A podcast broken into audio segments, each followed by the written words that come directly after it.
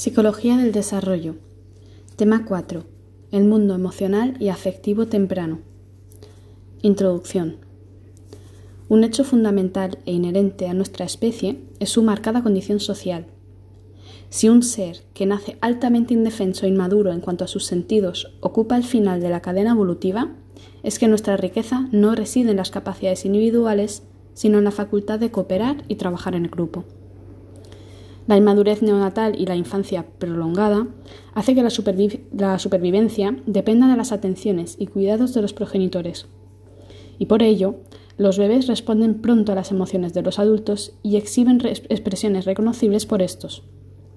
Junto a la interacción temprana y altamente sensible de los cuidadores, permite la creación de un vínculo afectivo conocido como apego.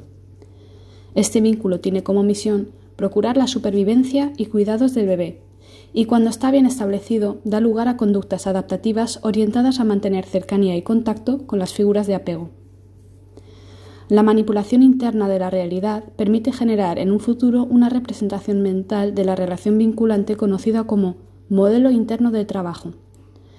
Estos modelos ordenan las experiencias vividas y permiten desarrollar expectativas sobre esos vínculos de apego, pudiendo afectar en el futuro las relaciones que forme el individuo. Por ello, el primer vínculo es un logro fundamental en nuestro desarrollo psicológico. Aunque culturalmente la figura principal de apego suele ser la madre, actualmente esta concepción es más flexible y cualquier persona que atienda a un bebé de forma prolongada puede convertirse en su figura de apego. Aún así, se usará la terminología de madre como principal cuidadora a lo largo del capítulo.